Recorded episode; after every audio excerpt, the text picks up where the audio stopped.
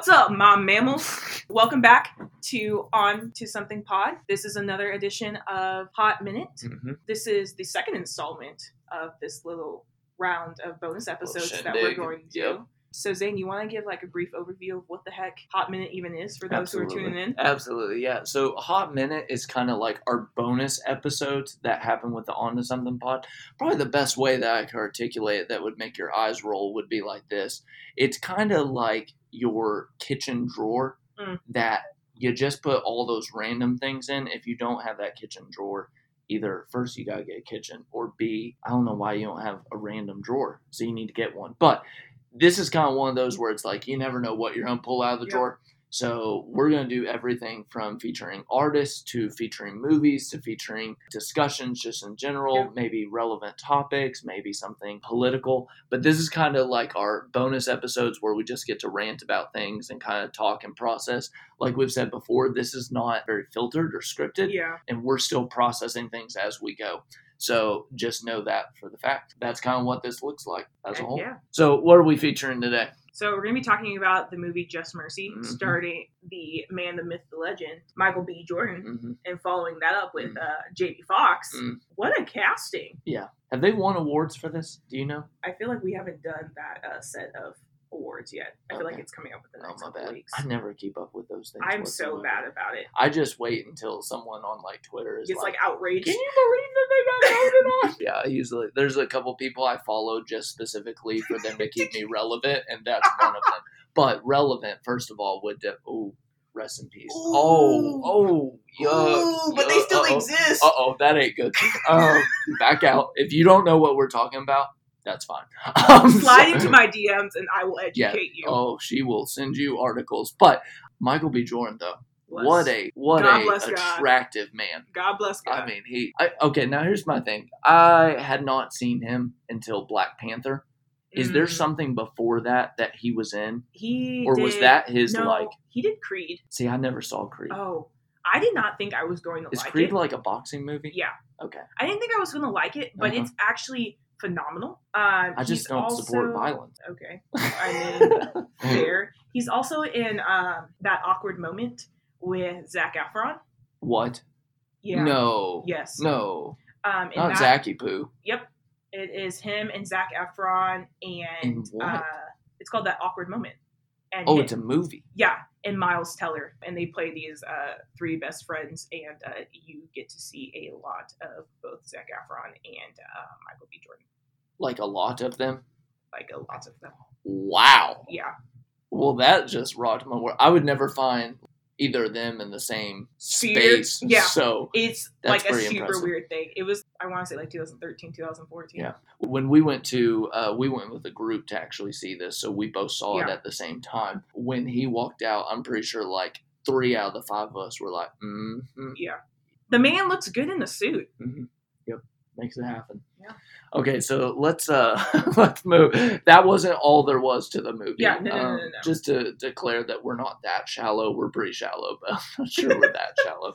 Things that either caught your attention or disturbs you within the movie. Maybe it'd be good to just kind of set the context of like what the movie is Yeah. first.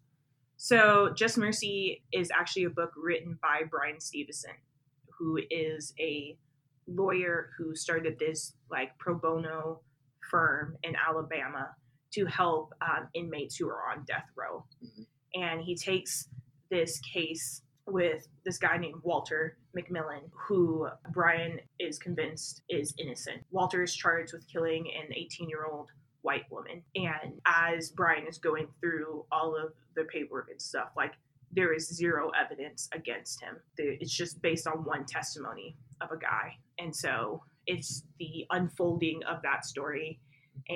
and the appeals and the retrial and everything with that. So a couple Christmas ago, my mom gave me Just Mercy, the book, and like, I did not know this. yeah, I started reading it on the plane back to Texas and like just lost it. Oh wow, is this why you were so like? Oh, so amped that it was a movie. oh, I did not know. that. Yeah, not just because like it's Michael B. Jordan. Like I'm gonna get pumped whatever he's doing. I mean, I wasn't down you, but I knew that that was a pretty big bonus. Yeah, on. no, one hundred percent. Oh, I did not. So you read the book all the way Yeah. through.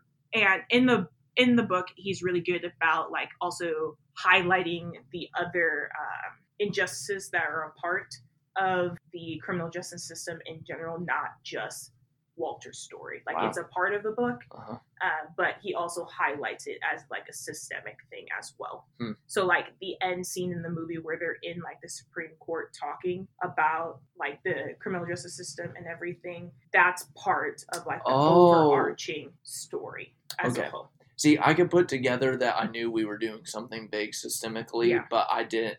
Wow. Okay. Yeah. Those points are connected. yeah, so the entire movie is following that. I think the thing that caught my attention um, as Bryan gets to Alabama and is getting into all of his work, he goes to visit. Which he's not from Alabama. Correct. He's from he's from the East Coast. Yeah, we're gonna look it up here. He's like not from Alabama.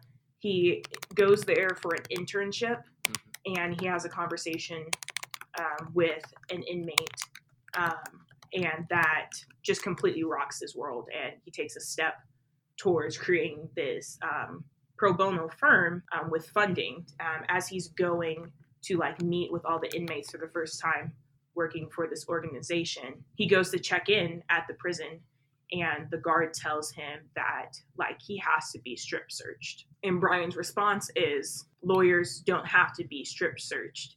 And the officer says well if you expect to see any clients then this is what you have to do and that officer ends up being a part of the entire rest of the movie the entire rest of the story and like Delaware.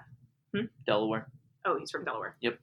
but in that original scene it doesn't matter that bryan has the credentials and stuff what the officer sees is not a lawyer he sees a black man Mhm. who cannot be trusted who in his eyes is only a criminal therefore you get strip searched. Mhm. like i am going to degrade you as a human. And like that was the first of three times that i lost it Yep. in the movie. And i am not a crier. That is not my mo um, it's not on brand for Nisha. but it's just like it was so hard to watch of like this is just this is just what happens. But what i really appreciated is that that officer is in like the rest of the movie. And you kind of watch even his story develop throughout the movie um, there's several moments where you see him reconsidering the things that he's always known and going against the things um, that he's always done. So at one point, Walter is in solitary confinement, and all of his stuff is like back in his old cell. And the officer brings Walter all of his like family photos to have. And when you're in solitary confinement, you're not supposed to have anything. Um, and so like there's that.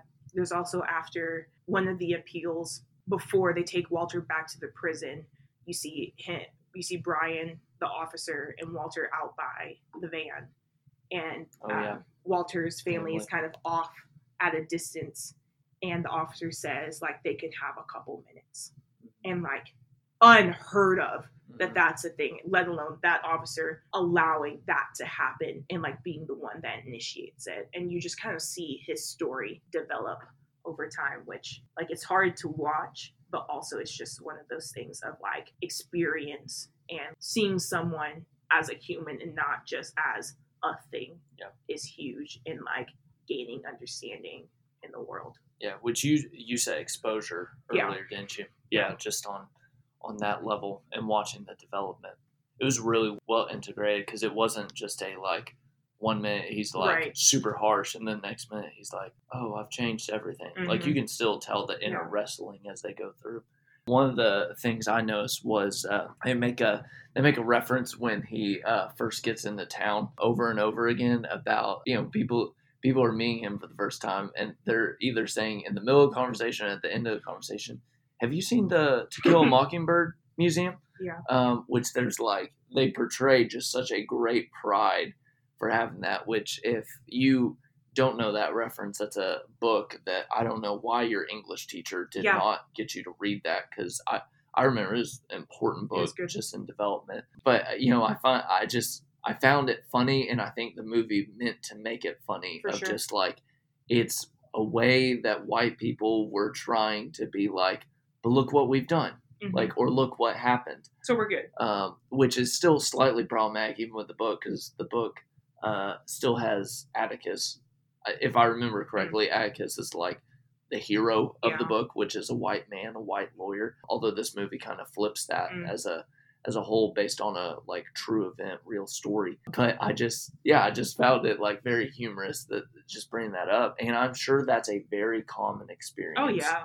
of just wanting to try and reinforce like we are we were talking earlier of like the more you feel Hmm. like you need to say something the less convincing Yeah. you are starting to become so like the equivalent of if you're trying to like describe oh i'm well informed and very sensitive to like different racial things that's The like more times you bring it up, the Yep. more times we're like, oh, you might be overcompensating. Yep. A little bit. Yep. Or what are you trying to convince yourself Yeah. of? Which I would say is like a point of soul work to be Mm. like, hey, it's time to sit down. It's time to address, or just time to like take it down and be like, have a posture of humility. Like, Right. be willing to be corrected. Be willing to like be open to things. You don't have to convince people of that. So I thought that was just a really Mm. humorous way of like capturing a very deep reality, Mm. very core. It's a subtle jab. Yep. How about another? So Walter's story is the, the main storyline, but Walter has two friends like on death row Mhm. on opposite sides of his cell. And to the left, there's a veteran who has PTSD and he is in there because he created a bomb and left it on a woman's porch and she ended up dying because of it. And his case, his trial is completely like botched because his mental wrestling was never brought to the surface of like not excusing, but all, like all the facts were not presented in this. Um, at one point, it was talking about how we send people across the seas to fight to defend our country and then they come back and then we do not take care of them. And that gets at a whole other part of systemic injustice in the united states. Yeah. but they do an appeal process for his trial to get a stay uh, on his execution and it ends up failing. And so they walk through that process and the inmate asks for bryan to be there at his execution um, because he doesn't have any family. And it like walks it walks you through his preparation for execution and i knew it was getting closer and closer and there's a moment where they're sitting in like the cell right before he goes to the chair and bryan is praying with him and just could not could not do it i knew that they probably were going to show the entire process and everything and like And did. and the reality of it is like this is not like this is not a narrative that this is not a story that was made up this is a true factual story that happened to a person Mhm. And like that reality hit me and had to leave the theater Yeah. was just so overwhelmed just by the fact that this is a real thing but also just like i'm out in the middle of west texas Mhm. and like there's this huge systemic thing that is happening that I feel so strongly, so passionate about, and I feel utterly helpless. And it was just like this huge thing, and I just didn't know how to process it. And so I was like, can't process it right now. And it's just a crazy thing. And like, it's good to have that be a part of the movie um, and a part of the conversation, but it's also hard. Um, and I think it's good to recognize when it becomes a lot and like to take a step back. yeah that that scene completely steamrolled me and like i was just thinking on a like not only to recognize just the injustice of what happens in that scene but just like just sitting with the death penalty as a whole like that if we're if we're going to have like productive conversations about what we do as a society as forms of punishment or whatever you want to identify or call it I feel like as much as it should be an intellectual conversation, I feel like clips like that need to be a part of it as well. Because this is not just intellectual. No, People are not just numbers that we're trying to move around or solve um, things too. So I felt just very like hit the head Yeah. with it on on a whole, and that that's a hard scene.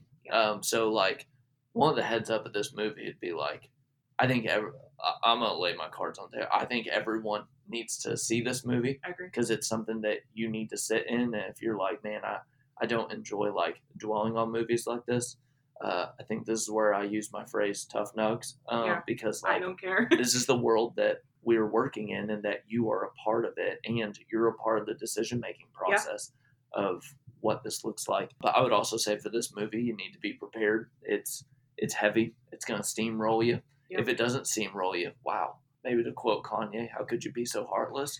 How Um, could you be so heartless? I brought that song up like a week ago, and it, it's never left me since. Uh, another thing that I, I I saw was, and we've talked about this tension before, of just the watching Michael B. Jordan's character bounce between settings full of white people Yeah. and settings full of black people, and obviously hearing in the settings with, uh, you know, black families and people that he's in with and that like he feels comfortable with, you hear his true voice come out Yeah. but you also hear him using the articulate voice for all the white settings Yes. and doing exactly what is like supposed to be proper. I just really wrestle with that even even just on a context of like I get really infuriated when when someone who's not used to a context other than just hanging around with other highly white educated people when they hear like different language or different phrases and that's considered uneducated Yeah. or looked down on Mhm. that like truly upsets me. Yeah. It, it's what you said on uh, it's a lack of exposure. Yeah, Um, but there, there's a scene that's beautiful where like he it's during his internship, right? Mhm. Yeah, during his internship, he visits someone to basically give them a report that like, hey, you're being pushed back as far as I don't know what the wording would be, but It's a stay, like it's a, like a stay of execution. yeah, Yeah. but so pushing back the date, right? yeah, Like in the next year, we can affirm you will not be yeah. He, he was saying like you have another year for sure. there we go. Yeah. And like the guy says like that is the best news I've Yeah. heard in a long time. Is like the best news Yeah. you've heard is that you're not getting killed. Yeah. Which you can tell Michael B. Jordan's character Shook. literally thinks that he's like, Shook. he's like, I'm about to deliver the worst news. And he's like, Yeah. wow, that's the best news. But you see him starting the delivery like he would a well put together lawyer would, Mm-hmm. in which he he's got Harvard experience, right? So they keep leaning on that piece. Uh, but by the end of it, he's just like laughing with him. He's talking just about life in general. Um, and it's like a three hour like time that they're together and you hear Michael Jordan's true voice, uh, Michael B. Jordan's character's voice just come out. That's a wrestling that I have. Yeah. I mean, even in that, there's a sense of exposure. When his character goes back home, he talks about like not expecting to experience someone who grew up in a similar setting, who was a part of like the church choir, who played oh, piano, Oh, yeah. Who Yep. like is the same age. He did not imagine having to sit across from that and have that conversation. Yeah. And like through that three hours, they became friends. We're just joking around and being buddies. Even in that, there's an exposure level of this is crazy, that this is the reality that I'm sitting in. The switching between languages and how you talk about things is what's called code switching. Huh. So you have one code for one setting and one for the other. And it's predominantly for like people of color, but I mean, anyone can do it. Like, if you just take a week and notice how you talk about certain things in certain situations, Mhm. everyone has a different way to talk about things based on comfortability. Mhm. But it's especially huge in black culture because when he's out at like the family land Yep. and he's talking to all of their family, you can hear that grammar isn't a thing. Like you were just Right. talking, you're just you're just having a conversation. You're not worried about like one upping someone or anything like that. And then like what you're saying when he's like in the lawyer's office in the to commit the to kill a mockingbird city. I thought you were about to say cotillion. I was like, oh, wow, that was a left turn. He's in that city and you can just hear he's slower in his responses. Yep. They're more calculated of like I'm not going to give them any reason Yeah. to not. Yeah. And when one of the family friends agrees to testify that there's no way that Walter could have been there and he gets arrested for perjury, Mhm. when he goes into that office and finds the officer and also that lawyer from the other town and he like kind of comes unglued, you can see almost the instant regret that he has Hmm. of like, I am now, I've given them a reason to treat me less than Right. like I've slipped up, and it's just like, how do you how do you how are you supposed to keep, contain your composure Yeah. Around you is telling you like you are not with anything? Yeah. Oh man, yeah, which is completely exhausting on a level that I think some people don't even think about as Yeah. a whole. Do we want to move to uh, move to maybe talking about what to prepare for? It's a hard movie. hmm Just wrestling with the story in general, um, but everything underlying as well of like the system and everything like that. Like we were talking about the execution scene can be hard. Like this is what happened. The reality that this happened in the late 80s, early 90s, like that's not that long ago. Yeah. Um, like this is still a very, very fresh thing that's happening. And you're prepared to just have to wrestle with some stuff. Police and police brutality, kind of how trials work. What would you say? I think the one thing that I would probably highlight with it is, and I hate to give him credit, one of the people that we went to the movie with, as we were walking out, he was like, So what'd you think? I felt steamrolled, but I didn't have that language to call Yeah. it steamrolled. and I said, I just, you know, I just feel, I think I used the word sick. I feel Mm. very sick after after kind of watching it, even Yeah. though it's got some encouraging Right. pieces.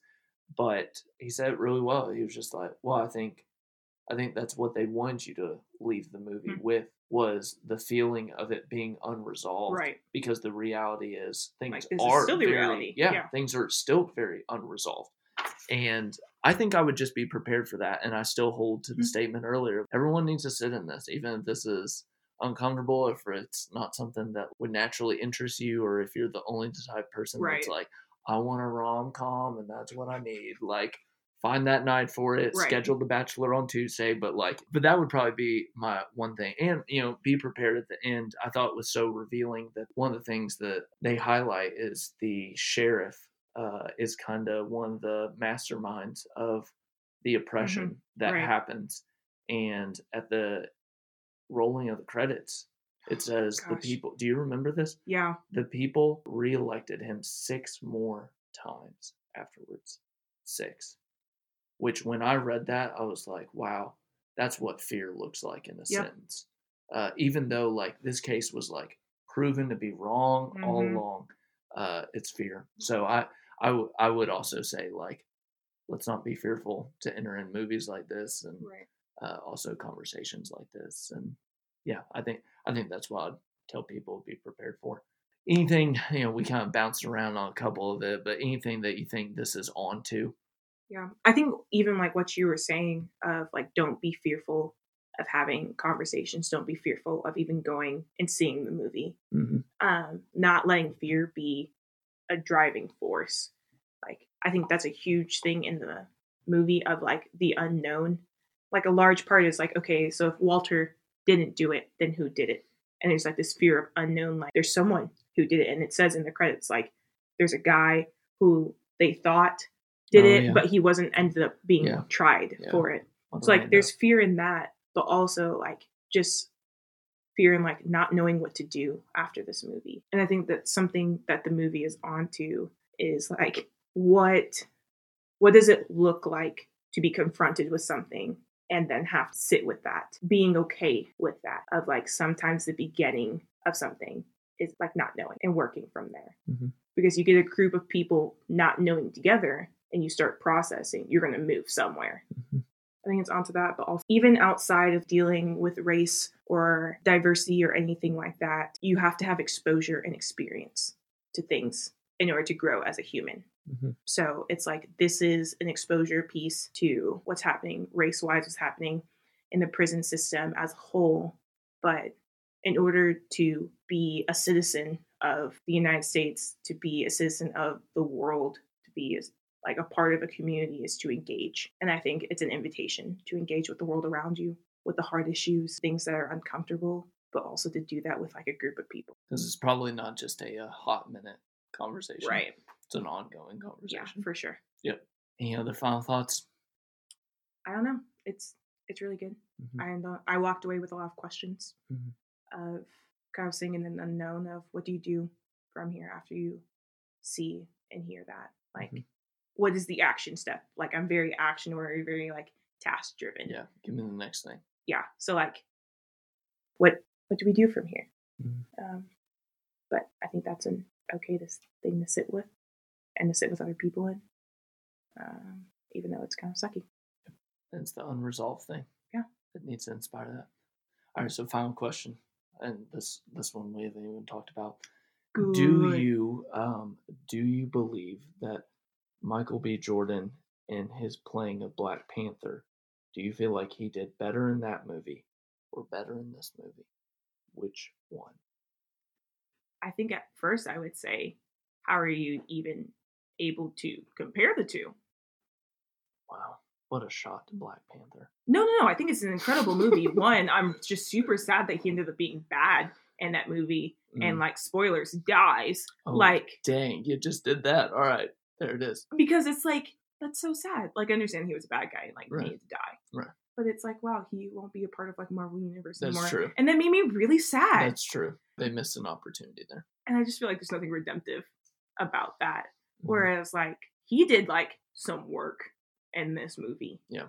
I think also it's getting at like core issues of what he believes in. And so like you can see passion. The scene that we talked about earlier when he strip searched. Of course, like he's a phenomenal actor, but like you felt Mhm, the pain mhm. because like I'm sure it's very easy to put yourself in that of like if this happened to me, Mhm, how would I feel? mhm.